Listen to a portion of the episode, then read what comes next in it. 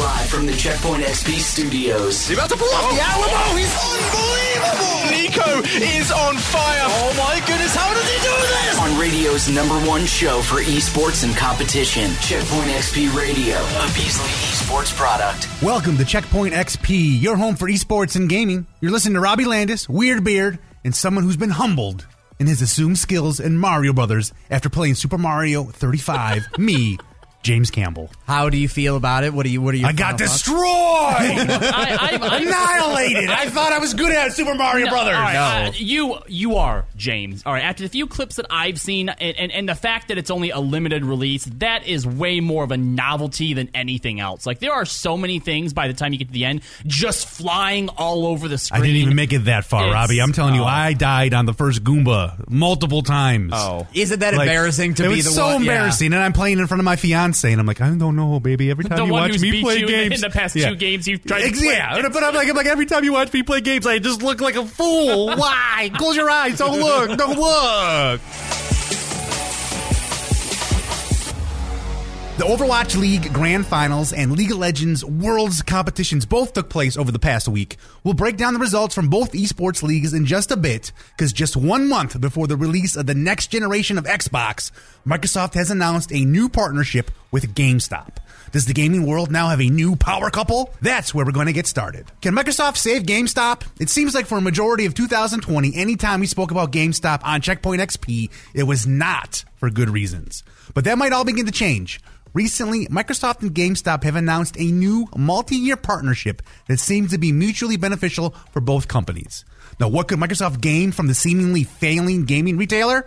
Well, Robbie Landis is here to help explain. Yeah, so I have to say that this was surprising to me, first of all. GameStop has definitely been on a downhill trajectory. It seems like every time they're in the headlines, it's bad. It's because they're closing stores or employees are doing bad stuff. Yep, they've tried to pivot about maybe a year or so ago. You know, they're not all games now. If you've been into a GameStop recently, there's all sort of collectibles and toys and stuff like that. It's honestly something that gets me back in the store. At least how many cool collectibles I buy from GameStop? Yes. How many gaming T-shirts I have from GameStop? Yeah, but again, you know, they still end up closing more and more every single year. Now, the other surprising thing that happened last year was Reggie Fils-Aimé, who was the president of Nintendo of America. Yep. He's now on the board for GameStop, and part of me has to wonder if maybe he was the one that kind of maybe got this deal going. But the deal is now going to see Microsoft and GameStop. They're partnering up. They're going to integrate Microsoft technology into the GameStop stores. Cool, and nerd, nobody cares. Nobody cares about that. And obviously, you know, I think that GameStop is going to be the only places where you can go to get the special deals and do the financing on the Xboxes. Yeah, that's the big deal. So this will be the outlet where you can go get the Xbox. You sign up to get it financed. You're going to get the game, the subscription to the game services, the Game Pass, all that stuff is all going to happen inside the GameStop. Yeah, that's the winning thing, I think, to come out of this is like the rest of it using a Microsoft Surface tablet in store. Yeah, nobody cares. The reason that GameStop struggles is not because of what point of sale system they have. It's just nobody wants to go in the store. Nobody needs to, because everything's usually just downloadable from your console at home. That's the bigger problem right there. I don't think that it's nobody wants to go in there, because as me and James just said, we actually go in there more than we did. It's fun. Yeah. Right. It's like, I got extra money to burn. Let's check it out. Everyone buys their games digitally now. And while I think this is a win for Microsoft, because again, you're potentially getting your console into more people's hands, the problem is, once the sort of launch window is over with, what does that do for GameStop, right? Yeah. Once you need people to keep coming in, what's it doing at that point? And I don't know that this is a good move. Not that it's a bad move, but I don't know that this on its own is going to save GameStop. Well, I guess only time will tell. But there's some background on what exactly the deal between Microsoft and GameStop entails. We'll discuss whether or not this deal could actually work, and we want to hear from you as well. What is your take on the Microsoft-GameStop partnership? Let us know at 1-833-557-0974. We'll be taking your calls in just a moment, because now it's time for this. Time is up! Oh, my God! Checkpoint XP's Close Shave. Watch it at CheckpointXP.com. The Overwatch League Grand Finals went down over the weekend, which we'll talk more in depth about coming up soon. But our close shave of the week means we have to highlight one match right now. The Dragons were #1 seed in the APAC region all season long. In the losers' final, to determine who would go to the Grand Finals, the Dynasty managed to beat the Dragons in a very close Game 5. He just needs the go button, waiting for the hook. Nothing will cancel him. Another hook. The body block comes through, but he is tearing them to pieces. Just a moment away. 97% of Seoul Dynasty. They might just be about to do it. Are they really going to upset the Shanghai Dragons here and now? Map 5 taking them to the distance, and the Seoul Dynasty just seconds away. They've done it. They will be moving forward into the grand finals presented by IBM. They will be taking their shot against the San Francisco Shock in our finals tomorrow. And the Shanghai Dragons are going home. All right. Congratulations to the Dynasty managing to beat the Dragons there in that Game 5. But how did the Dynasty do in the grand finals? Make sure you stick around. We have the results of that coming up in about 20 minutes. Remember, if you ever miss a close shave of the week, you can find them posted over at checkpointxp.com. Never miss anything again. No way. Stay on top of your game by heading to checkpointxp.com to get in the game. You're listening to Checkpoint XP, your home for esports and gaming. We're just talking about the new partnership between Microsoft and GameStop stores, and we want to discuss whether or not this could be good or bad in the long run. If you want to chime in on this, please give us a call at 1-833-557-0974. All right, we're talking about the new partnership between Microsoft and GameStop, and if some of you guys wanted to chime in on the phone lines, we have a caller on the line right now. Hey, yeah, this is Croft Nader. I'm calling from Chatham, Ontario, Canada. You know, Canadian calling here, so you know I like to think my opinion does matter, but yeah, I honestly, you know, with the big moves that's, you know, so obviously with the new consoles launching, it kind of seems right now is, it always kind of seems like when the new consoles are launching, it's always who's going to survive and who's going to make the best partnerships. I think this is a really good opportunity for Microsoft to kind of grab the market on not only just a retailer where they can, you know, they can end up maybe creating bundles or exclusives for the store, and then actually having the direct partnership with a retailer where you know, it just ends up making hopefully things easier for the consumers to buy and have maybe the availability to. I don't know if maybe they plan on doing any, you know, like Sony does where they have the exclusive games for the developers. I don't know if maybe Microsoft has any plans or, you know, pick up the new GameStop exclusive Microsoft controller or Xbox controller or something like that. I just think it's a really good move from a business perspective for two seemingly of the biggest, you know, companies out there for entertainment purposes. Not that there's not bigger companies out there, but, you know, I think those are two good partnerships to come together. And, you know, the one thing to help the economy go is to spend lots and lots of money, which they did. So, right on. Hey, thank you guys, and stay golden. Yep. Have a good one. Bye-bye. Later. So I guess the only other question on my mind to you guys is, I mean, James, obviously, you know, like we said, we actually enjoy going into GameStop now, seeing what they have. I've got a lot of my really cool Overwatch figures there, like on sale, off of clearance. Oh, yeah. The clearance bin is such a treasure. Right? So many treasures in the clearance bin. I mean, look, I'm wearing a sweet rabbit shirt from Guardians of the Galaxy with a Rocket Raccoon on it that I got there for, I think, $2. Does anybody actually... Or Weirdbeard, what about you? I mean, do you actually care if GameStop is saved, or do you think that they should just let it die and just forget about it? Let it become, you know, like the EB Games of the 90s. Nobody cares about it. Nobody remembers it anymore. I am so nostalgic for things like a Family Video or a Blockbuster experience again, right? Like, I'll never forget Friday night with your mom going and you get the snacks and you have to pick out the movies. But I understand that something like that will never exist ever again. GameStop is going the way, that same way, like as a form of what the store is. I do not think that it shouldn't exist in the future. There's no reason to. Okay, as it is. You're not saying that the GameStop brand has to go because, look, I still think that they're planning something big here. When you look at Reggie being put on this board of CEOs, looking at this partnership with Microsoft, a few years ago, they had actually, I don't know if they had put anything out, if this is something that was reported from like an earnings call or something, right? But they are trying to turn, or I think they want to turn the stores sort of like what you get at hobby shops where people go in to play like tabletop games. Yeah. Right? Starting to turn them into more of like, you know, a digital sort of hangout spot. So they're almost trying to cultivate that type of culture within the video game store. Obviously, something like COVID definitely, I think, you know, put the brakes on that. Mm-hmm. Very, very sharply, might I add. But, you know, would you visit someplace like GameStop that, first of all, yes, you could buy collectibles, you know, cheap, cheap T-shirts, cool toys and stuff like that. But then also maybe, get a chance to, sit down and play some Among Us on their machines, or, if they had like arcade sort of setups that was more of like a communal type thing to get together with fellow gamers. Is that something that you think might be more, applicable here? Do you think that could save GameStop, and could Microsoft help with something like that? I mean, me personally, I might check that out, but I don't know if that's kind of more on the fringe. Imagine an Xbox game store set up with consoles that all have xCloud, that now you can literally go in, maybe you have to pay $10 for an hour, you sit down. You kind of test everything out. You don't have, it's not even testing. You don't have to worry about downloading, you don't have to worry about startup times. Because of xCloud, you sit down and any game in the entire Xbox library is ready to go for you. Right there. Your save file on the cloud. Right there. Ready to go. You know what it makes me think of? I've seen them in, the malls. The few times humans still go to, malls to shop for anything. They always have that one weird store that, has a bunch of PCs and everything set up, and they're trying to get people to, rent time while they're at the mall to, oh, hey. Are those are still around? Yes, barely. But when people didn't have internet at home all the time? There's one in the Walmart near me that has a sign that says, opening back up after COVID. And you know what?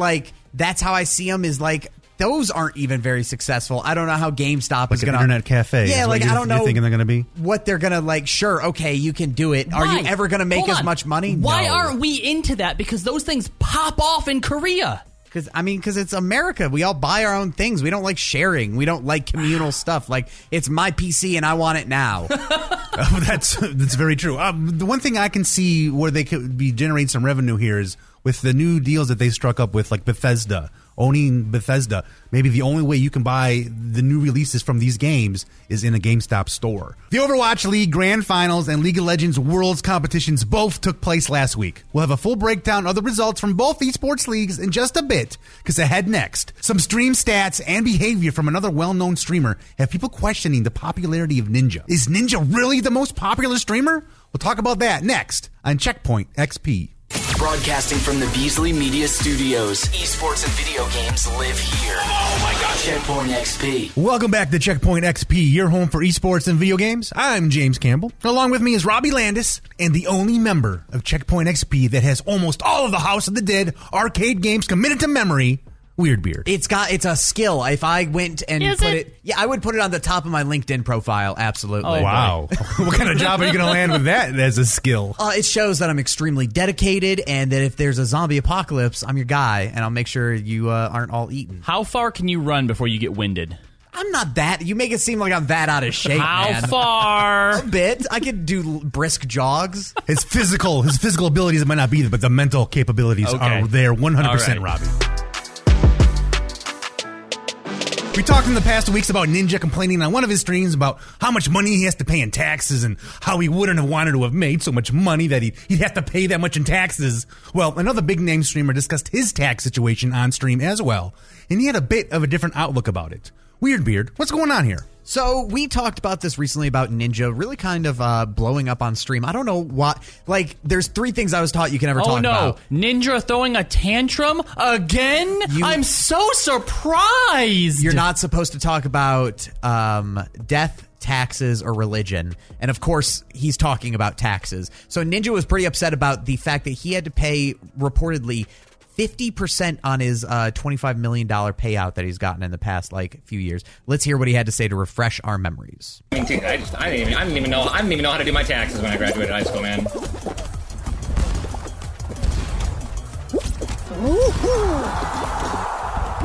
Let alone understand how much money I have to pay in taxes at this point now. Nobody feels sorry for you. Stop whining. Yeah, so he was pretty upset, and essentially people snapped back at him because they were like, dude, you made $25 million. Yeah. How are you getting, even I'll take $1 million. You know what I mean?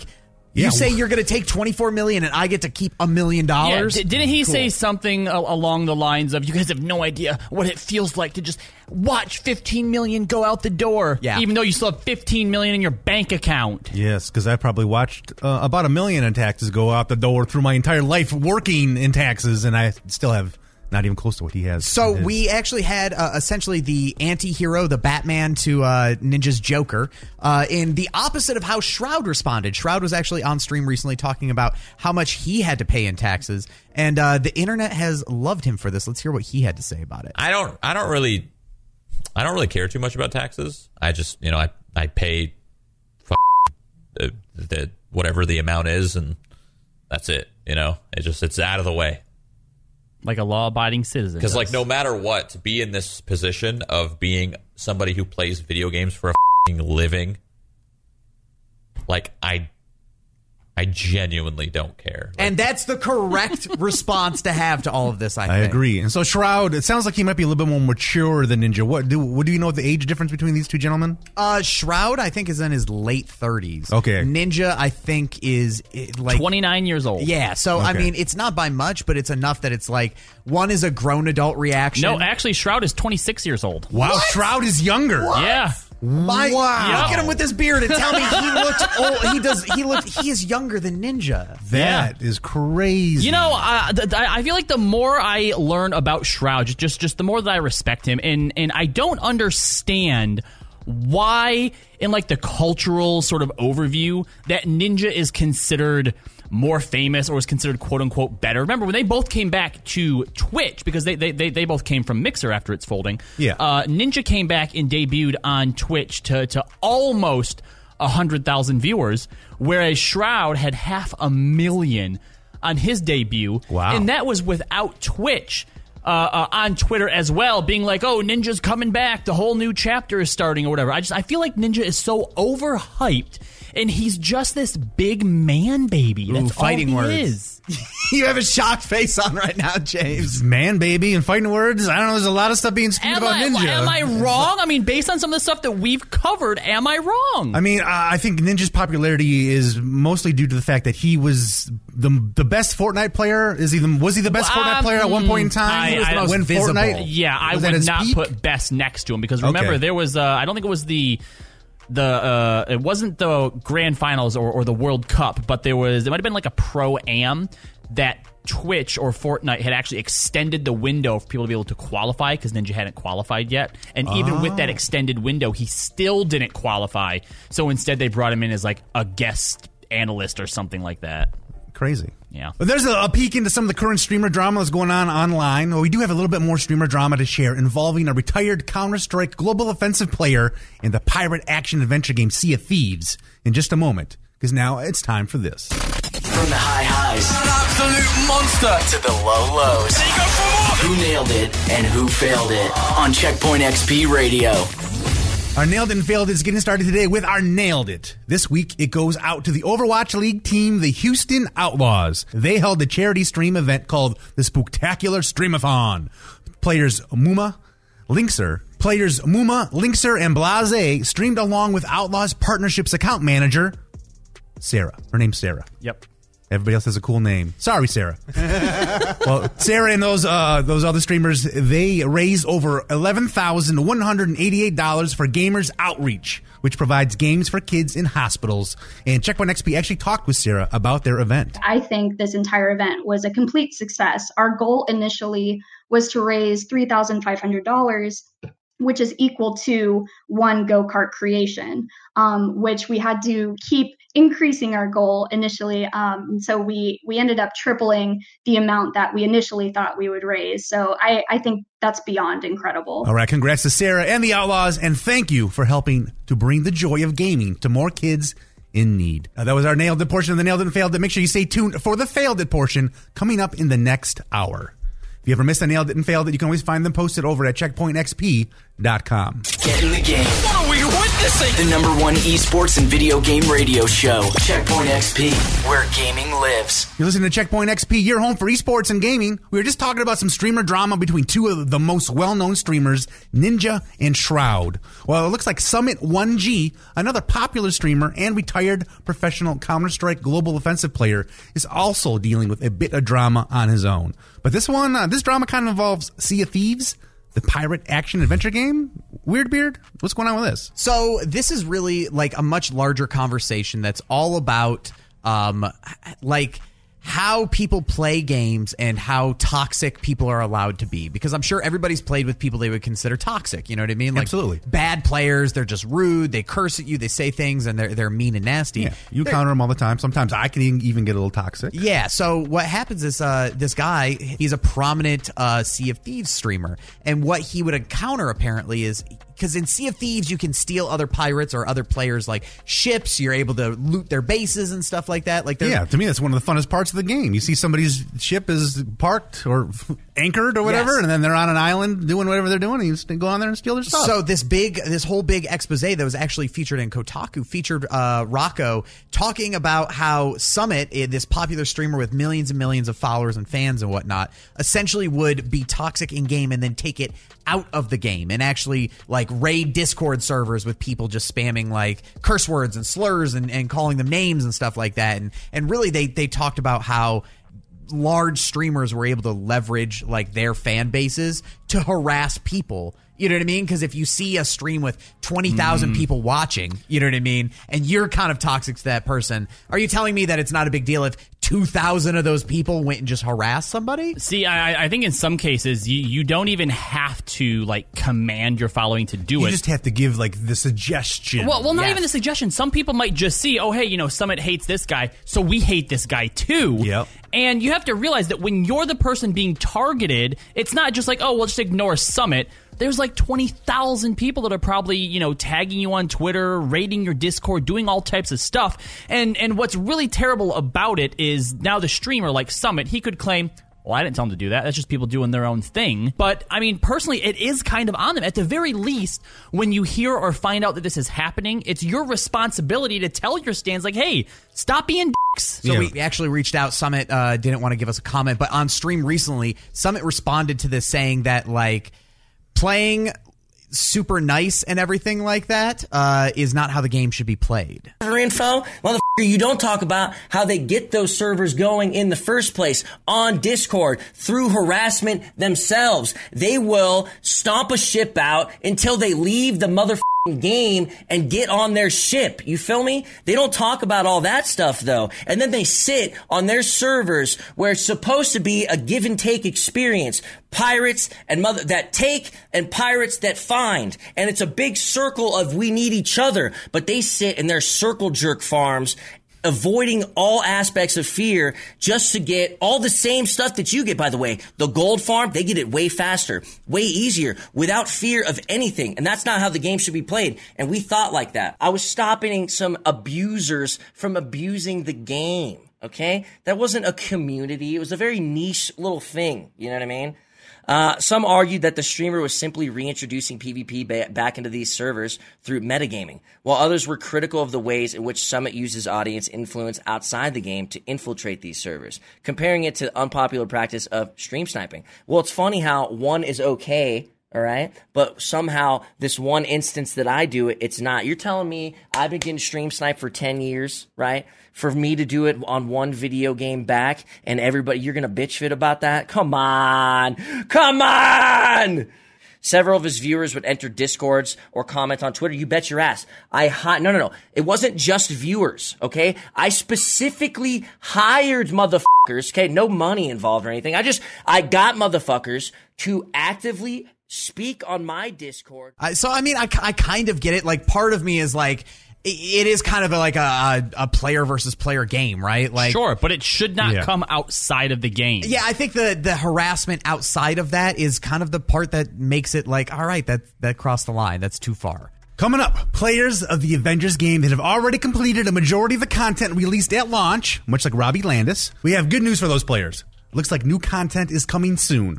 Find out which Marvel characters are getting added to the lineup in just a bit, because ahead next, the grand finals of Overwatch League, as well as the League of Legends Worlds competitions, both took place last week. We have a full breakdown of the results from both leagues when Checkpoint XP returns. Stop blowing my mind! We're rolling with continuous esports on the only show for esports and video games. This is going to be absolute madness around! No need for extra tokens. We've got the hookup. Checkpoint XP. Welcome back to Checkpoint XP, your home for esports and gaming. You're hanging with me, James Campbell, along with Weird Beard, and someone who was glued to his monitors watching the Overwatch League Grand Finals. Robbie Landis. Honestly, it was actually a little bit easier this time. Like when it comes to watching esports for the weekend, usually I have like... I can't stop. There's so much going on. But being that it was the grand finals, there was only 4 teams to go. So the only thing that sucked about it was because they were playing in Korea, the matches started at like, you know, either 5 a.m. or 9 a.m. So most of them I caught on the VODs afterwards. But yeah, I have to say this was some of the best Overwatch we have had all season, and this includes a season when, you know, the... hero pools have been put in, so there's been a lot of stuff constantly changing. Yeah, there's been a lot of, I feel like almost when we first started doing the show together, there was a lot of different changes happening to the Overwatch League almost every week. 2020 has been, it's been a year, let's just say. And that's not even counting all of the COVID, you know, induced changes. Mm-hmm. But, you know, we went into this from North America, we had the San Francisco Shock and the Philadelphia Fusion. And then from the Asian region, we had the Shanghai Dragons and the Seoul Dynasty. And look, 3 of those teams... we're at the top of the standings, regular season, all, like, period. In fact, I don't think between the lot of them, they had more than 10 losses. Wow. And then you had Seoul Dynasty, who had a very, very shaky year, but somehow managed to sort of pull it all together just in time to make it into the grand finals here. And, you know, I kind of expected that if anyone was going to get bounced, it would have been them. But unfortunately, fans in Philly... you guys, I feel sorry for you. Well, I feel so sorry for you. Let's play a small clip of that match right now. Hold on to try and break the Fusion out of this compromising scenario. There we go. Take a soil sample for analysis, Ivy. He's back in Spawn, and the Dynasty move forward in numbers now. Just a little on. Funny Astro to mean he couldn't get out there, in the Seoul Dynasty dispatch a Philly Fusion who spent all season creating chaos and thriving in it, but now Philadelphia, they die by the same sword that they lived. So yeah, Philadelphia Fusion, they had 2 games that they played, and they got fully swept 3-0 in both of those games. They looked nothing like the team that we had been watching all season long, but they lost to both Shanghai and then the Seoul Dynasty. San Francisco Shock, they coasted all the way through the winner's bracket, all the way to the grand finals, and it was the Shanghai Dragons and the Seoul Dynasty that went all the way to a Game 5 before the Shanghai Dragons. This is the team that in the inaugural season in 2018, they went 0-40. Wow, they lost 40 matches? They lost every single match. That, I believe, is currently the record in professional sports for the longest losing streak. They would then come back in 2019. They did okay. They were about middle of the road, but then this year they were on a tear.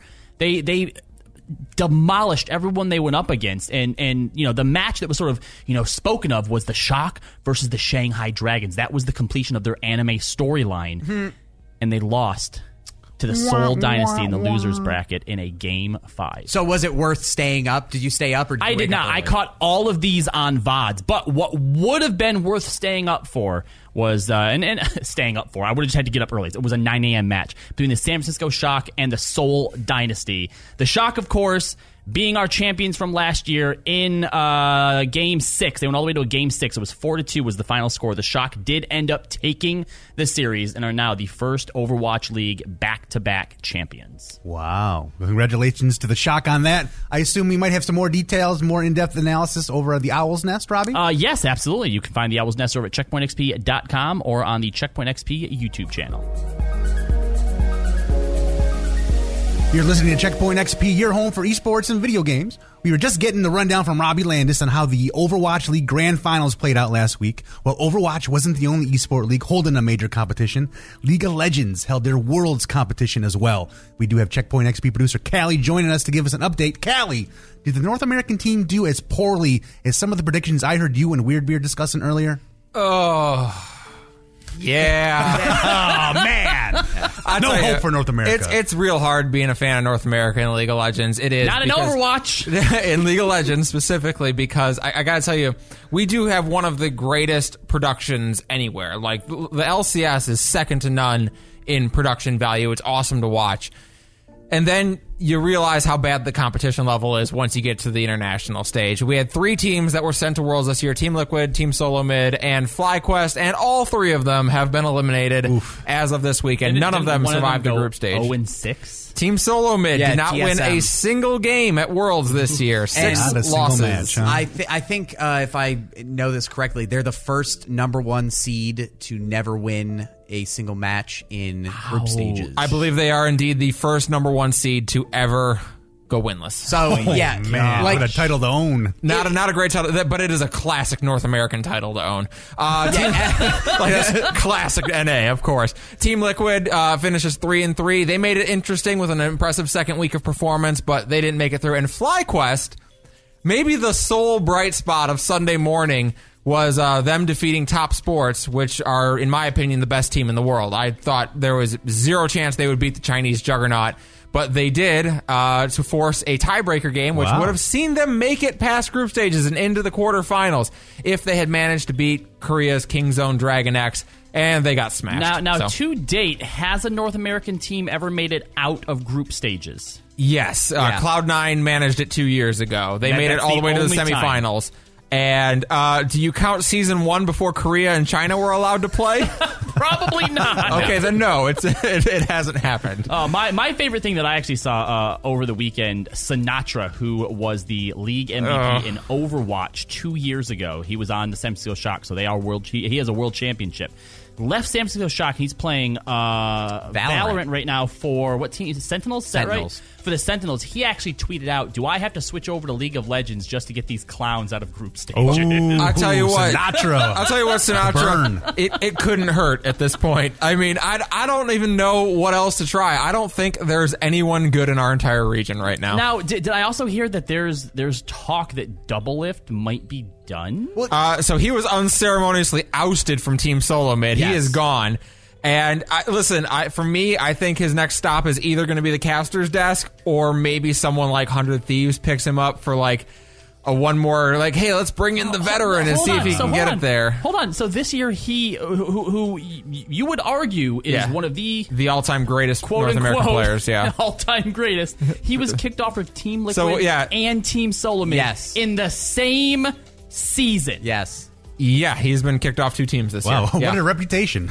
Yeah, and he might be the greatest of all time in North America. So. Yeah, and But he's at the end of his career. He's old. 27. What do you want? The money aspect of it is what blows my mind. Like, Double Lift was paid how many millions of dollars? One of the highest, like, contracts. I don't know. They backed a Brinks truck up to his house. I don't know. What do you want? Wow. Like, it's just massive amounts of money, and it's like, the guy's not even going to exist in the league next year. No. Like, that's crazy. But it's like, you look in the NFL, Tom Brady, he's probably on his last season now. We can probably pretty safely say that. Yeah, but how many rings does he have to show for it? You're not wrong. You're not wrong. Well, I'll tell you right now, he might not have any rings, but he has a Brinks truck coming to his house to show for it. There's a video out there of him somewhere, like, rolling around in a bed of money. It'd be like Floyd Merriweather, walking around with bags with $1 million of cash in it. That's not an exaggeration. You can actually find a video of Double Lift rolling around in a bed of money. Yep. If I had money like that, you'd probably find videos of me doing it naked all the time. Coming up, have Twitch staff members been popping into streams and tricking streamers into promoting brands? This is a very interesting story that we'll talk about in just a bit, because coming up next, big news for players of the Avengers game that have already completed a majority of the content released at launch. The first downloadable content for the game is coming soon. Find out which new characters from the Marvel Universe you'll be able to save the world with. That, plus the free game of the week, all next on Checkpoint XP. Hey, this is Callie with the Checkpoint XP Save the Date calendar, letting you know about the latest esports competitions to look forward to in the coming weeks. The League of Legends World Championships continue throughout the month of October, with the finals set to be held in early November. With the Overwatch League Grand Finals in the books, normally we turn our attention to the Overwatch World Cup. However, with BlizzCon canceled this year, that event is now in doubt. We're unlikely to see more professional Overwatch until 2021. In Counter-Strike Global Offensive, the month of October plays host to IEM New York, as well as the DreamHack Open Fall event. The RLCSX Fall Major is underway, and North America's turn is just about here. North America will compete on October 18th and October 25th. The November 6th Siege Major has been replaced by a regional competition that'll be held online. North American competition will run November 13th through the 15th. We're coming up on the end of the major esports seasons at this point, and it's going to be a long wait until January. Hopefully, 2021 will be a better year for esports. That's it for the Checkpoint XP Save the Date calendar. And remember, for all the latest in the world of esports, head on over to our website. That's over at checkpointxp.com. Get in the game. What are we witnessing? The #1 esports and video game radio show, Checkpoint XP, where gaming lives. Welcome back to Checkpoint XP, your home for esports and gaming. You're hanging with Weird Beard, Robbie Landis, and someone who thinks Crash Bandicoot 4 is way too difficult of a video game, me. James Campbell. I saw on stream, though, you beat your first boss. I did beat my bear. Do you know how many times it took? It took like 50 attempts. I saw your tweet, too, where you're like, I beat the... When I first read it, I thought it said, I beat Crash Bandicoot. And I was about to be so proud of you. And then I reread it again. You're like, the first level. And I'm like, oh. Do you know how many hoops we had to jump through as that Bandicoot to try to beat that boss? Oh, my God. How do children play this game? That's what I need to know. Yeah. How do children, a grown man, could barely beat the boss? Games aren't considered children's games anymore. They're just games, man. Neither you're good enough to beat it or you're not good enough to beat it. That's your new title is the man emasculated by a bandicoot. I'll take it. I liked it. The man emasculated by the bandicoot. I have to put that in next week's rejoins. Good news for players already bored of the new Avengers game that released back in September of this year. If you've already played through all the content that came with the initial release, don't worry, there is more on the way soon. Robbie, when do I need to hurry up and complete this game by so I'm ready for the first downloadable content release? Oh, well, you should complete it as soon as possible, first of all. And actually, I need Weird Beard to hear me here, because apparently the Avengers game, as of right now, is in dire straits. You were the one that's sort of been campaigning for this game. It's going to be a big success. And while the game itself was, very good. According to some of the Steam numbers, there is around 2,000 people still playing it at any point in time. What was the game that I told you I thought it was not Destiny, but the other big flop? Anthem. That's what I really feel like this game has turned into, and that's such a disappointment. Not quite. Anthem on release didn't have any content. Like there wasn't a story to it yet. There is actually a story here. At the very least, if no content ever comes out for this game again, I put 40 to 60 hours into it. Same that I would into like a Final Fantasy game or, you know, any other a Spider-Man game that came out. I know you ripped through this game like super fast. Yeah, definitely. My money was well spent, but obviously there are some people that want more, and this was designed to be a game as a service to keep delivering more and more content to people. People that are expecting to maybe be playing this every single day, monthly content constantly, I think they need to cool their jets a little bit. I think you need to consume this more like you would a World of Warcraft or a Destiny, where you get content every maybe 3 to 4 months. And to that end, Crystal Dynamics has said that, yes, more content is on its way. They haven't given a specific time date, but probably somewhere near the end of October here, we'll be getting a new storyline that has to do with the two Hawkeyes, Kate Bishop and Clint Barton. It will also introduce a new base quest hub, as well as new missions and new enemies. And go ahead and listen to the short little clip here from the little bit of a cinematic or a teaser that we did get so far. What the hell is that? Our guest finally agreed to help. Remember what's riding on this. Easy, Doc. Deal's a deal. I'll do my part. Clint. We need to destroy that place. Now! No. So there we go. And I think the thing that I'm most excited for here isn't actually Clint Barton, but Kate Bishop. She was the second Hawkeye to take up the mantle, and I can already see Weird Beard over there giving me this look. The same look that I give him whenever he talks about Spelunky 2, but I will have you know that Kelly Thompson's Kate Bishop's Hawkeye won an Eisner Award, all right, and is one of the best stories out there. So you better watch yourself, Weird Beard. I get the comic book thing, but at the same time, like just how they changed the previous Spider-Man to now look like Tom Holland, I think they just go off movie caricatures, and so Hawkeye's gonna suck. Hawkeye looks nothing like the MCU one. He looks more like who's the guy from the Unbreakable trilogy? McAvoy. James McAvoy? Yeah, yes. And what was that superhero movie he was in? He's bald and creepy? Yeah. He was Professor X. He was also Professor X, but anyway, he looks a lot like him. Okay. But anyway, look, I have hope for it. You know, what we played so far and just what was released with it was a lot of fun. I think that people are maybe getting their hopes up or just getting a little bit too whiny to think that you're constantly going to have new content like every single month.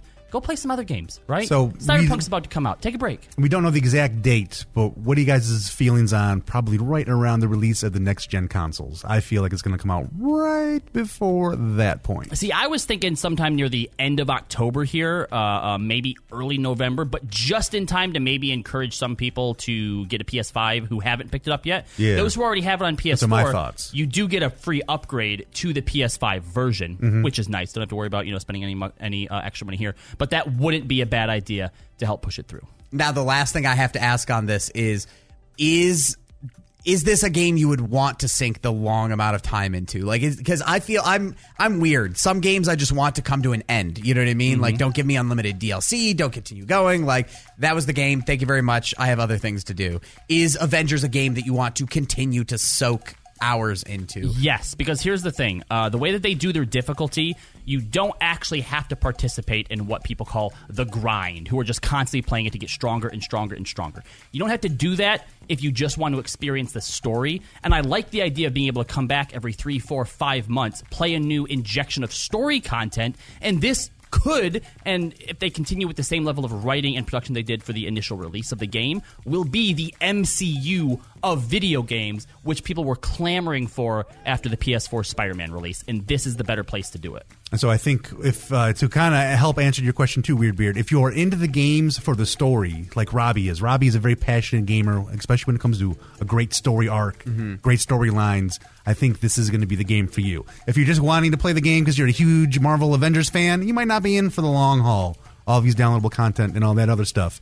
But I feel like if you're down for the story and you're a Marvel's fan, this is the game to drop your money on.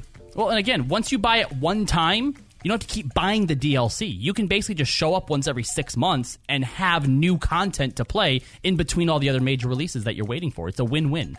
Gaming on a budget, we've got a game for free. $3.99! Checkpoint XP's free game of the week. Checkpoint XP has you covered with the free game of the week. This week's free game of the week is Sonic the Hedgehog 2. I love you, Sonic!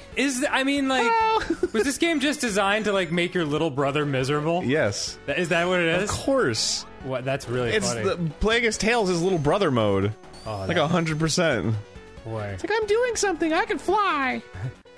Am I helping? No, actually, you're hindering. James, how many Sonic the Hedgehog games have you played? Really, just... Well, I have to think back now. I played the original like crazy. And I think that might be it. I feel like I played other Sonic games, but none are ringing a bell. Blasphemous! Yeah. Sonic 2, though, is kind of the one that if you imagine what a Sonic game is in your head. Oh, Sonic Spinball is the other Sonic game I played all the time. So this has nothing to do with Sonic Spinball, but it is the classic, it takes what you originally had in Sonic, it improves on it in Sonic 2, and really, though, like, to get this on Steam for free is such a huge win. It feels like Sonic has been everywhere ever since the movie came out and did well. So I think it's fun to be able to pick this up. Honestly, I'm actually surprised that Sega has allowed Sonic to be put on Steam at this point. Like, I would have expected it, on the Switch for sure, but allowing Steam and PC users a chance to play it, that really surprises me. Is this the first Sonic game that's been on the PC, available on a PC? No, you could buy them beforehand. Oh, okay, there's like the remake Sonic Mania, right? That had like all the old ones and I didn't realize that Sonic Mania had everything in it. I thought it was just like a new Sonic. It is, but like they also had, you can go back and revisit other ones. Interesting. There's also a re-release of the classic. Like this was available on Steam. You had to pay, I think it was like $5 for it or something. Right now, though, for it to be free, I think it's super cool, especially because what it feels like anymore is a lot of these companies are re-releasing like specialized systems, right? To be able to, that's the only way you can play like all the old games. Nintendo or the Sega Minis. Yes, exactly. They're even thinking about doing a Sega Dreamcast Mini. Oh, I heard the rumors about that. And so I think it's nice that you have a company that's like, hey, you don't have to buy a whole Sega Genesis Mini to be able to play Sonic. You want to just play the best Sonic that it is out there? Cool. Play Sonic 2 for free. Awesome. This is the Sonic. This one has Tails, right? Yes. His little sidekick? This one does have Tails. Miles per hour. What about Knuckles? Is that coming in a later title? Knuckles was in Sonic 3. Yes. Oh, okay. I got to give all my Sonic the Hedgehog titles straight here. Yes, you do. But there's your free game of the week, Sonic the Hedgehog 2. You can play it right now for free on Steam. Now, if you're looking for another good game recommendation, something that's easy to get into and well worth the time, we have our Patient Gamer segment coming up in the next hour. Coming up next, We're going to find out what exactly some video game characters would have posted on their OnlyFans page, as well as what some of us here on Checkpoint XP could potentially post on their OnlyFans page. It's coming up next on Checkpoint XP. Live from the Checkpoint XP studios. He's about to pull off the Alamo! He's unbelievable! Nico is on fire! Oh my goodness, how does he do this? On radio's #1 show for esports and competition, Checkpoint XP Radio, a Beasley eSports product. Welcome back to Checkpoint XP, your home for esports and gaming. You've got me, James Campbell. And joining me are Weird Beard, and the only person I've ever encountered in real life to claim to be able to tame an owlbear, Robbie Landis. Well, I mean, look, in Baldur's Gate, I was not able to. I did steal its egg, though, as revenge. You stole an owlbear's egg? Yeah, what is an owlbear? Yes. It's imagine a bear, okay, right? But it has an owl's head instead of fur, its feathers. It's terrifying. It's terrifying. Does it have wings, or does it have bear arms and claws? It kind of has a little bit of both. So it's kind of like what's a centaur and a man? It's a monstrosity. It's called a centaur. Oh, it is a centaur. A minotaur? Oh, no, a minotaur is a bull and a man. But anyway, I sold its egg because it was 750 gold. 750 gold? Wow. Right. Yeah, it was a nice pretty penny. Yeah. So you don't eat the owlbear eggs? You sell it? No, I sold it. It's probably a very expensive delicacy. Probably, yeah. All right. Well, good luck on your taming of the owlbears there, Robbie Landis.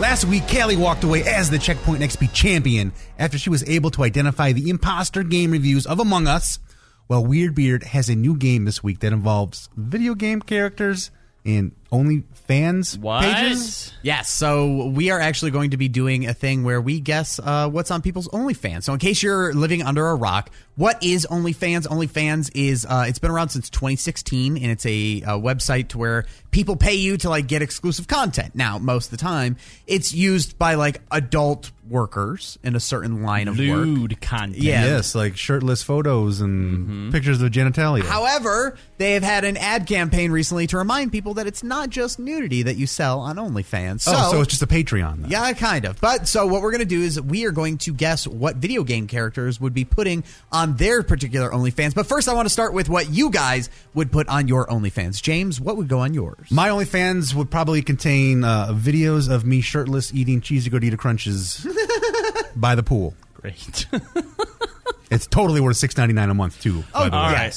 Well, look, first of all, you can choose how much you want people to pay. Well, that's why I figured $6.99 is worth a couple of shots of me shirtless. Look, in order to compete with what people actually put on OnlyFans, mine would have to be adult-themed, and I would do daily magic items that you can use in your home D&D campaigns that are geared more towards the erotic role-playing of the fan base. Erotic role-play? Robbie Landis into erotic role-play. He was able to marry that so well. He was. He is truly the dungeon master. For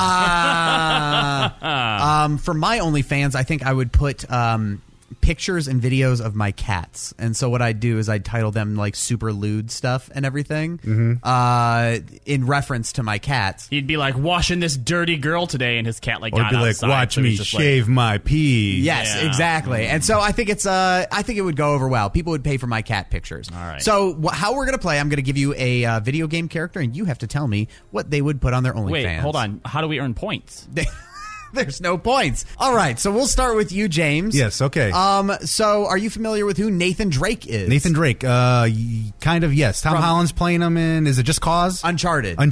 Yes, so Nathan Drake, what would Nathan Drake put on his OnlyFans? All right, now before you answer this, Callie is here. Oh, Callie's joining us, okay. Is going to serve as a judge. Now, Weird Bit, are you also going to be answering these as well, or is it just me and James? I think it's you and James. All right, like, so it's me and James. Oh, man, this is OnlyFans going head-to-head with Robbie? All you have Prepare to lose, Robbie. All you have to do is at the end you are going to pick a winner based on who you think came up with the best ideas here, and the idea is game characters OnlyFans page. Yes, got it. Okay, I can do that. All Nathan Drake. Nathan Drake's the first one he's given me from Uncharted. Are you familiar with that game, Robbie? I just making sure. Come on, James. Exotic locations, shirtless, full frontal nudes, posing in front of crazy exploits that he's just done. So if he's blowing up a ship or something in the background, he's now posing fully nude with this destruction behind him. I gotta say that seems like it'd be really tough on him. Like he just goes through this crazy like high flying adventure, and then he like lands and he's like, okay, wait a minute, get the camera naked out. I gotta take my clothes off. Well, Callie, he's dangerous and erotic at the same time, and he has a phone with selfie capabilities, so he can do it all. Fair enough. Right. All right, Robbie, what do you think? Your move, Robbie Landis. Oh, I also have to do? You're not going to give me a different character? I'll give you a different one. Oh, that's what I thought it was. Bowser. What would Bowser put on his OnlyFans? Bowser's OnlyFans is all the different ways that he tortures and puts the Goombas and the Koopa Troopers through hell. That's actually dark. That's a pretty good answer, though. Do you put that on OnlyFans? I thought OnlyFans was like only for gratuitous. There's actually a new campaign they've been doing to remind people that OnlyFans isn't just for lewds and nudes. It's basically Patreon. You can really put any content. Oh, okay, I gotcha. Yeah. That said, I think James really stuck to it, so I'm going to say James gets the point in the first round. That's a point. All right, here we go. Second round, James. What would Samus Aran put on her OnlyFans? No, this is the chick from Metroid, right? Yes, that's correct. Okay. Intergalactic fornication videos is what she's going to put on her OnlyFans. James is what we're going to call OnlyFans Classic. Yes. I'm going with the OnlyFans that I'm familiar of on my own account. All right. So. Intergalactic fornication. Yes. Okay. She's hooking up with a bunch of different alien beings. That's wow. Okay, James. I don't know that I want to address. First of all, I don't know if I want to think about Samus and a Metroid, but everybody's tested. Okay. Just so you know, the fan art exists. I'm sure it does. For Robbie, I'm going to say Cortana from the Halo. From Halo. Oh, Cortana from the Halo. The fan art also exists. Okay, so Cortana, her OnlyFans page isn't actually pictures. Her OnlyFans page is audio-based as she hooks up, not like that, as she gets together with other digital-based video game characters, and they start releasing singles akin to KDA stuff. Oh. Okay. Point goes to Robbie on the pure basis that I actually want to see that one, and I don't know that I want to see James. KDA featuring Cortana. Fair enough. I think I'm into that, actually. What's KDA? KDA is the virtual pop band that the League of Legends characters make. Pop stars. Okay. We talked about this a few minutes ago. Yes, I knew that term has been used before, but I had I need a refresher. Thank you. All right, next one we are playing. What would these video game characters put on their OnlyFans? We have James and Robbie guessing, and it seems like Callie was forced to come in against her will to have to moderate on this one. James, your next person. He's got to do a better job than Chris Wallace. Yes. James, what would Scorpion from Mortal Kombat put on his OnlyFans? Scorpion from Mortal Kombat on his OnlyFans. Okay, so he's like the yellow guy in Mortal Kombat. Get over here! Yes, thank you. His fatalities usually involve him taking his mask off and like blowing fire from a skull. That's correct. And that kind of stuff. So I'm assuming he's a grill man. So he's taking tasteful nudes around grills. They don't all have to be nudes. Yes. This is the OnlyFans that I know, Robbie. It all has nudes. Unless you're Bella Thorne, where you're ripping off your audience and not posting those nudes. So he's going to have like steaks and sausages and all those sorts of things kind of around that you can use an innuendo for. Oh, and he's going to pose in that environment. Now, is this like he's cooked them, though? It could be raw. It could be cooked. Okay. It depends on what your pleasure is. I'm sure it'll be raw. Yep. All right, Robbie, for you, what would Mega Man put on his OnlyFans? Oh, you know what? I think Mega Man would actually be pretty close to what you wanted to do with yours, Rick. It would all be about his dog Rush. It would be nice, wholesome content. Oh, quite the opposite. Put it on Patreon. Oh, nice, wholesome content. Put the right to Patreon. This is OnlyFans, Robbie.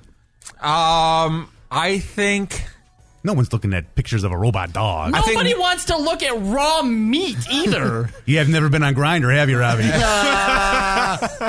I think Robbie's. I think the Mega Man one will get more views. I think nice pet content always wins. Although content on OnlyFans makes me nervous. Well, look, it's like the guy on Pornhub who always puts like wholesome content, like here's how to change your tire, or you know. All right, point goes to Robbie. What fantasy world does Robbie live in where he thinks that's posted on Pornhub? Yeah. There is actually a dude who does that. He posts actual good stuff. Last round here. Robbie is up by 1 point on James right now. James, I need you to tell me for your final answer, what would Donkey Kong put on his OnlyFans? Donkey Kong? Well, obviously Donkey Kong is going to post nudes, but he's wearing a barrel. He'll be wearing a barrel, you know. He'll have some bananas put in, very, very strategic spots, you know, some big bananas and things. It's implied nudes. It's classy art. Yeah, he's going to keep it classy. He'll have that princess in distress, for Donkey Kong, back in the old days when Donkey Kong had the princess, Original Pauline. She'll be there. Yeah, exactly. So that's what Donkey Kong's putting on his OnlyFans. All right, Robbie, for your final answer, I need you to tell me, what would Sam Fisher from the Splinter Cell series, put on his OnlyFans. All right, I'm actually going to go a little bit more akin to what James does. Being that Sam Fisher is all about stealth and espionage, all of his are going to be nude selfies in places you wouldn't expect them to be. Like he's going Deadpool. Yeah, like the president is there in the Oval Office above the desk, and Sam Fisher has like come down Mission Impossible style. He's still got like the weird headset on, but he's now nude. That's otherwise. The only thing he's wearing, and he's taking a picture of his junk with the Oval Office behind him. Well, I'm sorry, Robbie gets the point. Yeah, even James is on board that Robbie gets the point. Yeah. Right. Champion once again. From the high highs, an absolute monster, to the low lows. Who nailed it and who failed it on Checkpoint XP Radio. You heard I nailed it earlier when we told you about the Houston Outlaws and their spooktacular streamathon to raise money for gamers outreach. Well, now it's time to hear who failed it. Sometimes it's not about what you did, but the karma that eventually catches up to you for it. Streamer E-Rob has made it a staple of his Twitch channel to open packages on stream sent to him from listeners, and he obviously trusted his viewers and fans a bit too much. Listen as E-Rob opens a smelly package and hear the horror in his voice as he realizes just what's in the bag. It stinks, Brittany. It's a baggie of something. What is it? It's shit. You have been picked on. Want to know about who? Turn over. Amazing. His wife's in the back with like baby just like watching, being like, they just sent me shit.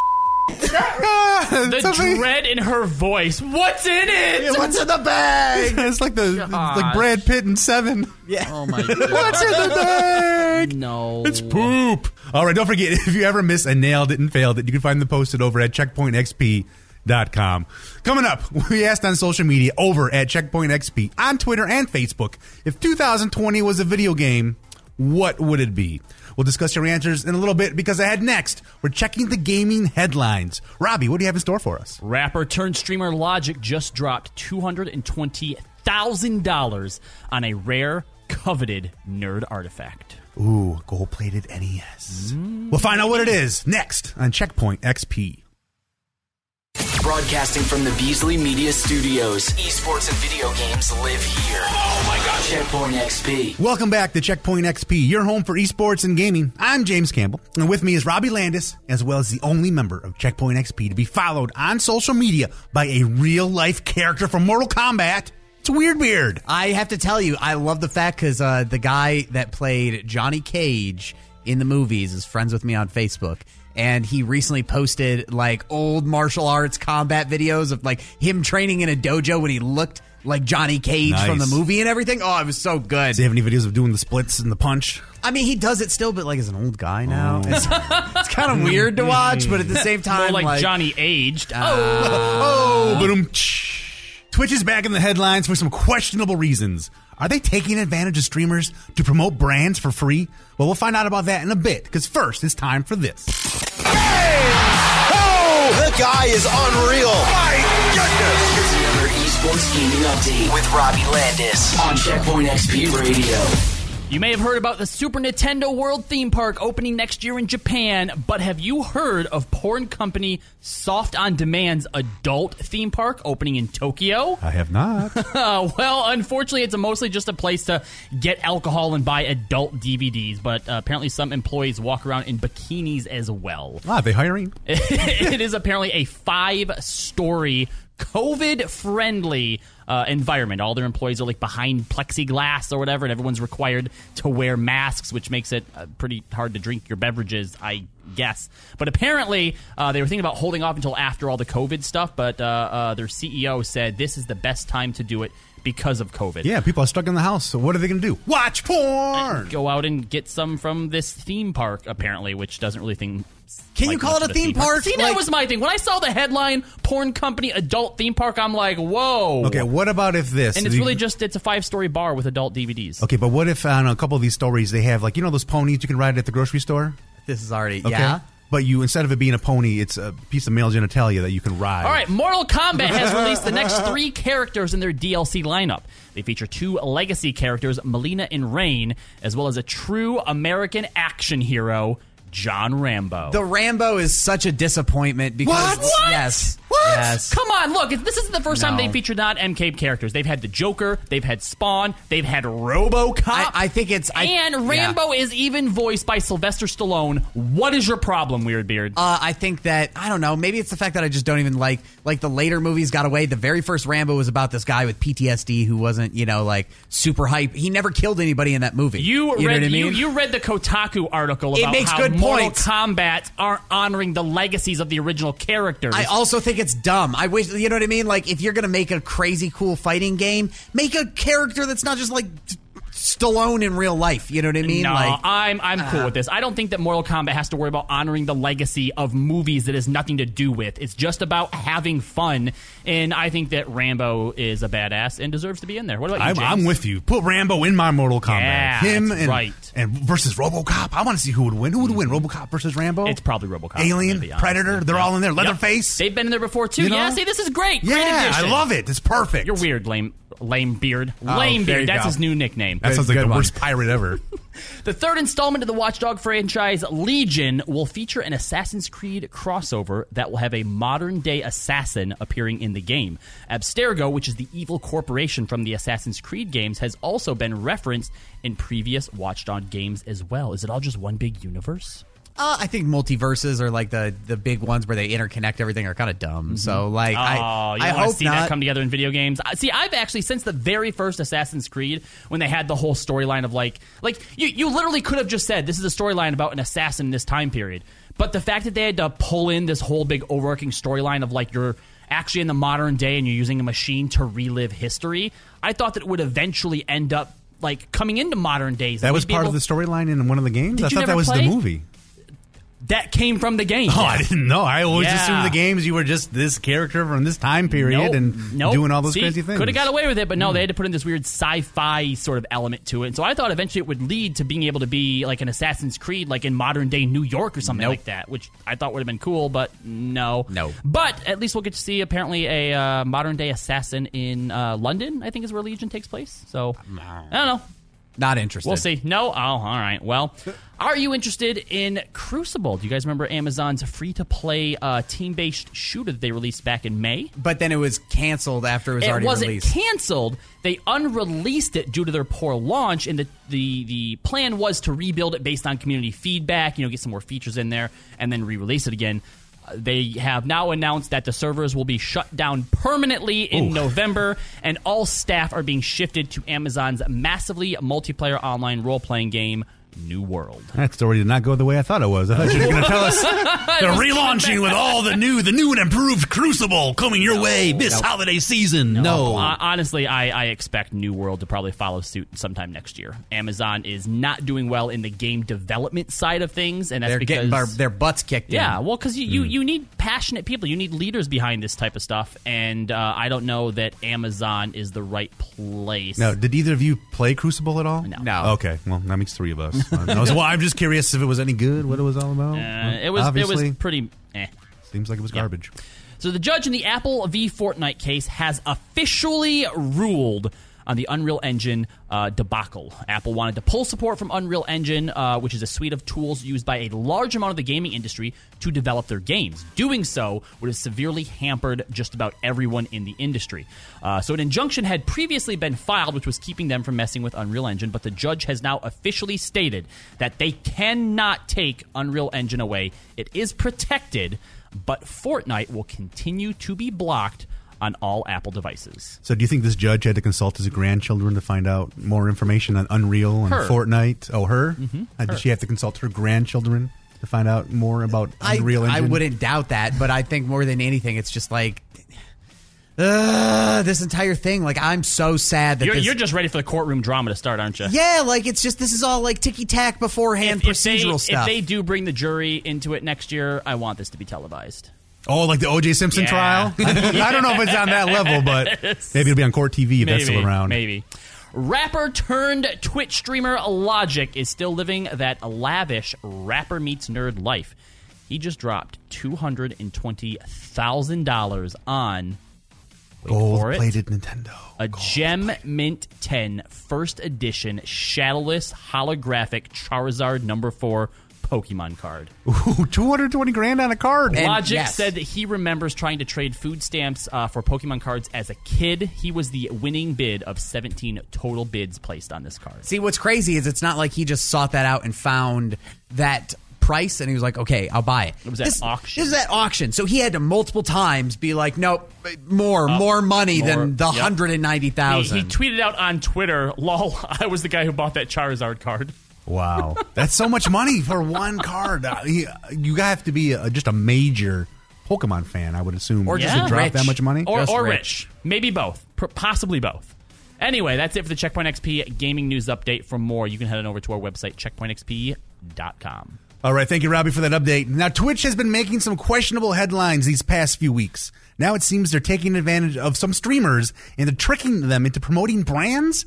Weird Beard, what exactly is going on here? So what's happening is a guy named Mr. I Keep It Real on Twitter, who also goes by the Black Hokage, I think, on Twitch, was upset, and he had a tweet go viral over the weekend where Twitch staff is being accused of tricking streamers into promoting brands. So what it is he put out a screenshot of some Twitch staff member coming into his chat while he's streaming. So they have something that identifies them as like a Twitch employee? Yeah, if you look in chat, they have a little like wrench. Oh, because there's a wrench. Okay, yes. They have a wrench icon in the chat. And they said, hey, say hello to Fast Shop, and then donated some bits so that it would pops up. It's the same thing that Burger King was doing. Yes, that's exactly what it is. But now instead of Burger King, it's Twitch staff themselves. And so it's like they're essentially throwing change at you and hoping that you're like, oh, my God, a Twitch staff member. Hi, Fast Shops. And not realizing that, like, A, businesses usually are forced to pay for things like that. But B, it's also kind of slimy that like that'd be the same as if Facebook showed up on a status that you posted and was like, hey, Subway, say shout out Subway, say what's up Subway. And you're just like, no, that's weird. I don't want to do that. Well, James doesn't care because he has $4 now. Yeah, even though he should be being paid more than that. Well, that's fine. You're worth more than that, James. Maybe I am worth more than that, but I'm only worth what people are willing to pay me at that point in time. Okay, so at that point in time. But if you're okay with this, then that's it. That is what you're worth, and you aren't going to get the other stuff. Well, we'll wait and see, Robbie. Wait and see when they start dropping money in my streams. My integrity is always up for sale. It is, absolutely, on Twitch. More than that. I mean, the big pushback comes from like, okay, even if this is not the most intrusive thing. So they just said like, hey, give a shout out to, what'd you say, Fast Shop? Fast Shops. Okay. That doesn't say fastshops.com. They're not giving you a URL to go to. Like, if I was a Twitch viewer and that popped up in the chat, I would assume he's saying, say what up to some, like a friend or something that has the gamer tag Fast Shop. You have people that probably pop into your chat sometimes that, you know, hey, if you want more viewers, check out this link, right? Unfortunately, that never happens. Oh, you don't get spam bots in there? No. You never have to ban spam bots? No, I only have to ban people who come into my chat and start using derogatory terms to people's ethnicities. See, what if they were to then add bits onto the end of those? And then I would have a major problem with that. So you found it. So there is a line somewhere. Yeah. The big thing I just worry about is like, if this is what they're doing now, what's the end? You know what I mean? Like, if this is not going to be where they stop, they don't go, oh, okay, well, that's the most that we're going to do. Like, what if Twitch eventually just could make it so that they could come on to anybody's stream and promote whatever they wanted, and that's it had to come up with a channel. If it were to escalate to that point, I'd have an issue. But I feel from right now, they came in, they dropped a couple dollars or something on this. 400 bits. 400 so bits. $4. Like $4. Somebody comes in for $4 and says, hey, make sure you give a shout out to whatever. I don't have to give that shout out. I would say, hey, thanks for the bits. But because it's a bit, it's popping up on your screen. It doesn't matter if you don't want to give the shout out. It's being shouted out on your stream. Oh, and you have like a line of text that's this big. You have no control. Looking for a hit game that you might have missed? Maybe something that's easy to get into and still worth the time? Well, then we have a great gaming recommendation coming up in just a bit. But first, a classic video game movie franchise is being rebooted with some big name stars. What gaming movie is it? But will it be any good? Find out next on Checkpoint XP. Stop blowing my mind! We're rolling with continuous esports on the only show for esports and video games. This is going to be absolute madness around! No need for extra tokens. We've got the hookup. Checkpoint XP. Welcome back to Checkpoint XP, your home for esports and video games. You're listening to me, James Campbell, as well as Weird Beard. And when he's not working on his kill-death score in Apex Legends, you can find him fully submerged in Baldur's Gate 3. It's Robbie Landis. Dude, I think the best thing about this, honestly, I think even you'd get a kick out of playing this game if you download the Twitch extension. Mm-hmm. It's similar to games like Fallout and Skyrim. When you talk to people, you have like branching dialogue trees, right? Yeah. There's a button you can press that will pop it up on your Twitch stream, and everyone on your Twitch stream can vote with you to help you decide what decisions and choices to make. I like that. I love that interaction to where, like, that's the one thing you try to find as somebody who's on Twitch, trying to find ways to interact with your audience. Mm-hmm. Those little ways that they implement the Twitch audience into your gameplay is what blows my mind. Yeah, see, I've done it with past games like Mass Effect, where I'll take them and I'm like, everybody go ahead and put your vote in chat. Like, F's in chat if you want me to do this. You know, some people can't be bothered to it. Maybe they're not paying attention or whatever. But the fact that it just pops it up and it's just one button click for you to vote, I just think is the coolest thing. It's very neat. Like Hyperscape had something like that too, where viewers could have the gamer or the streamer have different elements happen to their game. Yeah. So that's very cool. We were just talking on last week's show about Mila Jovovich. Am I saying her name right? I always get her name wrong. No, you are. Okay. You got it. And the Resident Evil movies. And now it's been announced that a Resident Evil reboot is happening. Now we have castings, and we know that this movie is actually going to be based on the plots from the first two games. Robbie, should we have any hope that these Resident Evils are going to be any better than the last ones? Unfortunately, no. Oh, man. No. We know how hard it is to make a good movie based on a single game.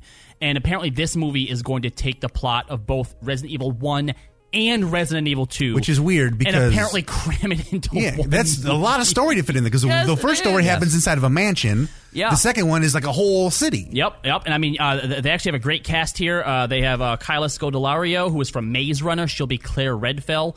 Hannah John Kamen from Ant-Man is Jill Valentine. Robbie Amell, who was on The Flash, is Chris Redfield. Tom Hopper, he's the big dude from the Umbrella Academy. Right? Luther. Yeah. He's playing Albert Wesker, one of the main bad guys. So, I mean, look, as far as the casting goes, casting's actually really, really great, but...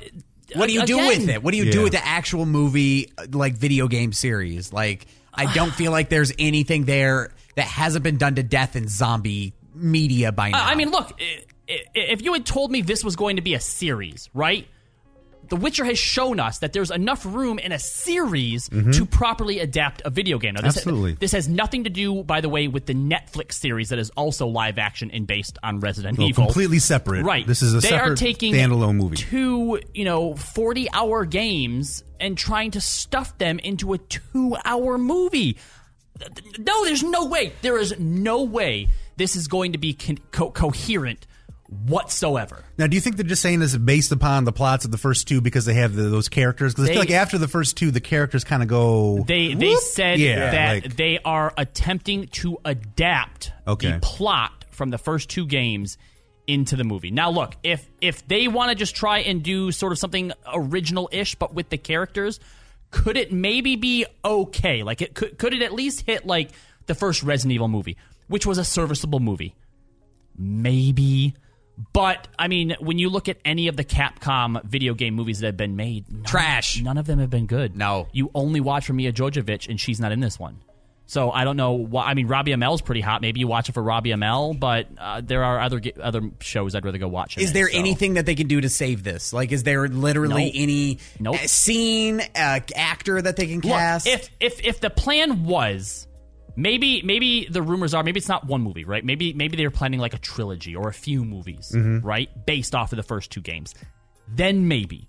But if you are trying to cram the plot of two separate games into one movie, it's going to be tough, yeah, absolutely. It ain't happening, yeah. So why do you guys think that they keep trying to make video game movies, especially now in a post-COVID world? And especially... Where it looks like movie theaters are going under, and we've seen such great success with streaming platforms. Why aren't they trying to adapt more video games into streaming shows or at least like longer form content? I just don't get why Resident Evil is the property that, like, not to make a joke, but can never die. Like, why is it that they just consistently keep being brought back? Why is Resident, like, we have had because tons of zombie movies. It's the only thing that Capcom has. I mean, what else are you going to turn into a movie from Capcom? Street Fighter? Already tried it. They did. Yep. I mean, technically they've tried... Resident Evil as well. But the thing is, even though the Resident Evil movies were so bad, they were still profitable. I feel like they could probably get away with a Mega Man. Is it Mega Man Capcom property? Yes. I could see a Mega Man movie. If Sonic could work, yeah, if Sonic could work, Mega Man. No, obviously you're not going to watch him go through and fight 8 different bosses in all these different worlds. But I think my issue with Mega Man is I don't think that they put, unless you go with a super sort of kids movie, it's hard, I think, to take the cartoony little version of Mega Man and put him on the screen. Like, you either put them on the screen that way and it is a straight up kids movie, or you have to find a way to turn someone into him and then fans of it look at it and go, that's not Mega Man. I don't know. I think not my Mega Man. Yeah, exactly. I think that's a little bit too Mega Man's blue. Why is he red? You know what? Devil May Cry. Make a Devil May Cry movie. Oh, I could get into that as well. You know what? Robbie, the new movie producer. Yeah, Robbie. I think that one they could get away with. Other than that, I don't know. There's not a whole lot for them to draw from movie-wise. Can't be bothered to play new games as they come out. I've been hearing about this Skyrim thing. Is that worth buying? For gamers behind the times, it's The Patient Gamer. Each week, Weird Beard and Robbie bring us a new game to check out that maybe you otherwise might have missed. What do we have this week, Weird Beard? This week is a trip down nostalgia lane. Anybody who was able to play this on the original Dreamcast will fondly remember it. You can get it on Steam now. It's Jet Set Radio. Somewhere in Asia, there's a city that cannot be found on any map called Tokyoto, but everyone just calls it Tokyo.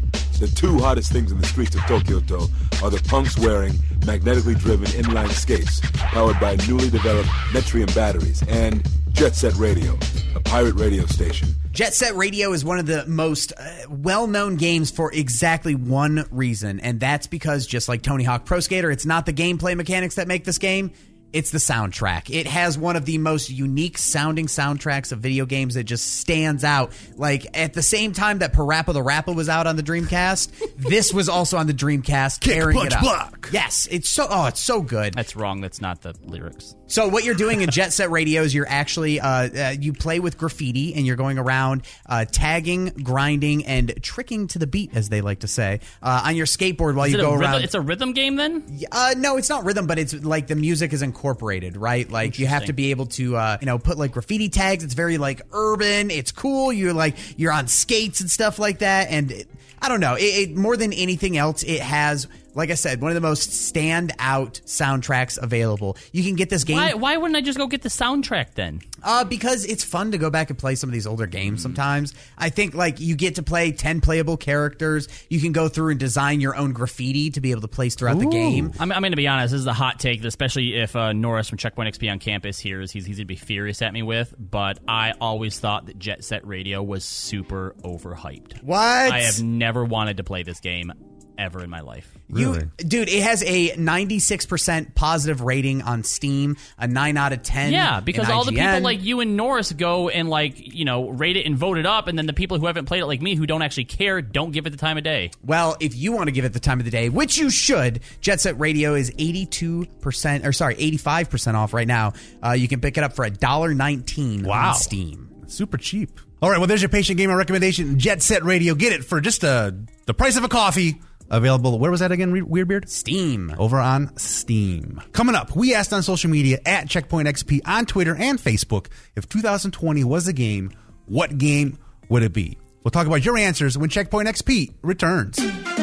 Hey, this is Callie with the Checkpoint XP Save the Date calendar, letting you know about the latest esports competitions to look forward to in the coming weeks. The League of Legends World Championships continue throughout the month of October, with the finals set to be held in early November. With the Overwatch League Grand Finals in the books, normally we turn our attention to the Overwatch World Cup. However, with BlizzCon canceled this year, that event is now in doubt. We're unlikely to see more professional Overwatch until 2021. In Counter-Strike Global Offensive, the month of October plays host to IEM New York, as well as the DreamHack Open Fall event. The RLCSX Fall Major is underway, and North America's turn is just about here. North America will compete on October 18th and October 25th. The November 6th Siege Major has been replaced by a regional competition that'll be held online. North American competition will run November 13th through the 15th. We're coming up on the end of the major esports seasons at this point, and it's going to be a long wait until January. Hopefully, 2021 will be a better year for esports. That's it for the Checkpoint XP Save the Date calendar. And remember, for all the latest in the world of esports, head on over to our website. That's over at checkpointxp.com. Get in the game. What are we witnessing? The #1 esports and video game radio show, Checkpoint XP, where gaming lives. Welcome back to Checkpoint XP, your home for esports and gaming. You're listening to Weird Beard, Robbie Landis, and someone who is having commitment issues trying to decide which next-gen console should be in his sights. Me, James Campbell. Why? Yeah, PS5. You guys keep telling me PS5, but all these things I'm hearing about with like the Game Pass and all this stuff for Xbox. You have a good PC, right? I'm an Xbox boy. You have a good PC. Yeah. Okay. Yeah. PS5, because everything you can do on the Xbox, you can do on your PC. That's it. I know. That's the argument. That's the argument. Hard. It's so hard to turn my back to the Xbox. You're not turning your back. You're just doing it on the PC. Xbox man. He has morals. Yeah. I was once an committed Xbox boy, and now an Xbox man. You know, he's there with me through my whole gaming pubescent times. And now you're moving on to something better, PC gaming. I feel like I'm breaking up with an old girlfriend.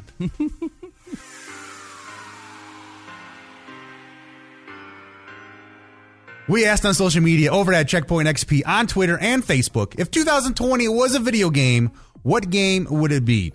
We're going to talk about your answers in just a bit, because first, we're going to discuss what us here on Checkpoint XP feel the game of 2020 would be. What do you think, Weird Beard? I want to hear your answer first. I have no idea. What? It's got to be something that's...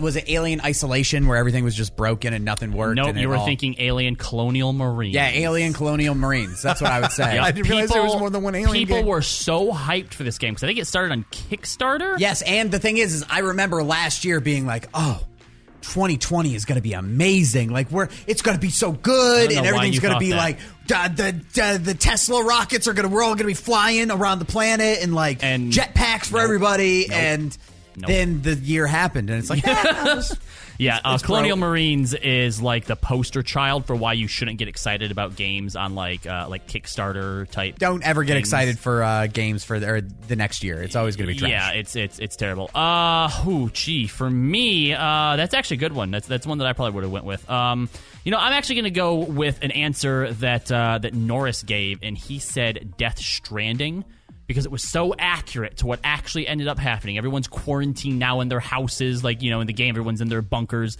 The world has been devastated, and we rely on people who are just going around delivering packages, whether it's the DoorDashes or the Amazons. And honestly, Hideo Kojima got it right. He knew this was coming. It's all about making P-bombs. Yep. Okay. What about you, James? Well, you guys are going with games that actually exist. I'm going to make up a game that doesn't exist, and I would call it Dumpster Fire Simulator, where you have to keep putting out dumpster fires, but all these other dumpsters keep catching on fire as you're dealing with one fire. The next one keeps popping up, and then another one pops up before you have time to put out all the dumpster fires, and I think that is the perfect way to sum up what 2020 has been in terms of a video game. It's like Overcooked 2, but with dumpster fires. Exactly, yes. Yes. Overcooked 2, but instead of cooking up those eggs, you're putting out dumpster fires. James, there's actually a game called Dumpster Fire Simulator. Is there really? Well, there you go. That game. I didn't even have to make it up. Apparently, it is an anime game. Oh, I'm in now. All right, you guys are all playing my game. We've been living it, and now we can play it for fun. Mm-hmm. All right, so taking a look at what some of our social media over on Facebook and Twitter had to say, Johnny said Anthem. You know what? I would actually give my right arm for this year to be Anthem, because Anthem's problem was that it had no content. Nothing happened. Yeah, nothing happened. Just nothing happened. There's a lot of hype at the beginning, and then it all just fizzled out. Yeah, there was nothing there. I'd give anything to have nothing right now. Sun Varus says Dark Souls. You guys think this is the Dark Souls of years? If I was able to sit at a bonfire for a little bit and then be totally rested afterwards, I would be accepting of this one, but I just since I don't have that superpower, I say no. Dark Souls makes me think it's a hard year, but by the time you get through it, you'll feel like it was worth it, like you accomplished something. We're not barrel rolling everywhere we got to go, just rolling on the ground over and over. Yeah. All right. Chile says Duke Nukem Forever. Ooh. That was another dumpster fire of a game, wasn't it? Oh, see, another one that was. Was that also kickstarted? Yes. Or crowdfunded? It started off as a crowdfunding thing, and it took 20 million years to be able to get out the door. Yeah, see, I think that's the type of thing. 2020 definitely feels like the year that we didn't pay for, right? Like, you definitely gave someone your money, but this was not the year that we thought we were getting. You got ripped off, man. Yeah. Ben says GoldenEye with slappers only. But see, the thing is, I was good at that. I'm not good at 2020. You were good at slappers only? Yes, because I was bad at aiming. He was always odd job. Yes. Nobody could ever hit him. I was the only one. He was always odd job. He was a little Asian assassin, and he would hit you with the slappers. Okay, all right. Carl here, this is a little on the nose, Plague Inc. Nah. It's a little too accurate. Yep. Who's that guy following him? Say, sadly, I felt like the perfect answer. I have to go with Pandemic, but that might be a little too on the nose. Yes. Yeah. You guys are taking a little too literally. A little on there. Frank the Tank says E.T. from the 1982 Atari. Ha. The classic. Do you know anything about this game? Yeah, people are like digging those up out of a landfill, aren't they? Yes, and that's where 2020 is going next. Yep. It's the landfill. The landfill. Throw it all in. Okay. Put us right next to E.T. So Chris here, he just shared a very specific GIF, a very specific little video of a Portal where you put the portal on the ground and then jump through it, and so it just creates an endless falling loop. So you know, in order to get off this train, you're going to die and shatter your legs. It's the only way to do it. I feel like that's accurate in its own way. Broly says 2020 is the Duck Hunt dog. The dog, specifically, just laughing at you. Oh, just trolling us the entire time. That was a pretty good impression there, James. Thanks. Steve says Dr. Jekyll and Mr. Hyde. This is a game? Apparently. I bet it was very old. It's probably terrible. Yeah. Oh, probably was very old. Sarah also saying Last of Us or Fallout 4. Apparently a lot of people think that we're on the edge of the apocalypse here. Jeremy says a pirated version of Daikatana, which sounds like a weeaboo anime game. He says it sucks just as much as you expect it to, but since you pirated it, it also has a bunch of extra viruses. Oh, yeah, this looks absolutely horrible. Even as an anime guy? It's not anime. Oh, it's like a first-person sword-fighting game. Yeah, and it looks real, real bad. Perpetual Player says, day one release for No Man's Sky. Wasn't the game broken on the day one release? Yes. It was. Okay. None of what they promised was there. But what gives me hope about this is why I like Perpetual Player's answer here, is that now, apparently, I haven't gone back to see it for myself, but apparently now, No Man's Sky is a really good, really fun game. They've delivered on everything that they said that they would and more. Oh. So I feel like this answer's like, yeah, you know what? It sucks right now, but there's hope for the future. So then maybe in 2021, we'll actually get to play No Man's Sky. One day. Maybe. And then one of the other questions that we asked, we're going to go through here real quick, is we asked people, in honor of October and Halloween coming up, what is the scariest game or moment from a game that you've ever played? Amnesia: The Dark Descent is definitely my vote if I have to throw one in of just like...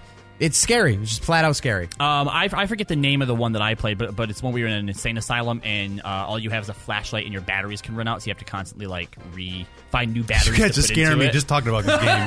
You're in an insane asylum with a flashlight, and that's it. Yeah, and you got to find batteries. You can't fight anybody. Like you can only run. And, your flashlight can run out of batteries. You have to find more to turn the lights back on. My anxiety is already through the roof just thinking about playing that game right there for sure. Donald says, I've been jump scared one too many times by a very specific video game. Some games have done that a lot to people, but none more than the much-beloved Dead Space. Dead Space was spooky. I didn't like the body horror of it. I'd never play it. Yeah, like it's just kind of... It's like Fear, but more gross. Yeah. Stella says, Alien vs. Predator, the very first game. Playing as a Marine, nothing has ever topped that fear about when the scanner beeps at a turning point on a dark corridor and you realize it's just the door that you've opened. You know, it's funny, James is going to have no input on any of these because he doesn't play scary games. Alien vs. Predator, I thought that was a fighting game. No. Oh, I thought that was like you either fought as the alien or you fought as a predator. Nope. And you fought like Street Fighter style. What? Wow. Perfect, James. Yeah. All right, our last one here comes from Duck X. Says, for me, it was taking a break from cartoony Nintendo when I borrowed my brother's PS1 way back in the day, and I rented Resident Evil 2. And the liquor that drops off the ceiling forever changed my perception of gaming. If you enjoyed those responses, you can always include yours by commenting on our social media at Checkpoint XP on Twitter and Facebook. However, we do want to talk to you on the phone, so if you want to talk to us, give us a call at 1-833-557-0974. You can chime in on whatever social media question we have posed for you, or you can even call in and ask any question you feel like the experts here at Checkpoint XP should be able to answer. And that's going to do it for this episode. Thanks so much for listening to us on your radio station. Make sure you head on over to CheckpointXP.com. I'm going to give a big thank you to Robbie Landis, Weird Beard, and producer Callie for helping put this episode together. Don't forget, follow us on Twitter and Facebook at CheckpointXP. We hope you enjoyed this episode, and we'll talk to you again on The Next Level.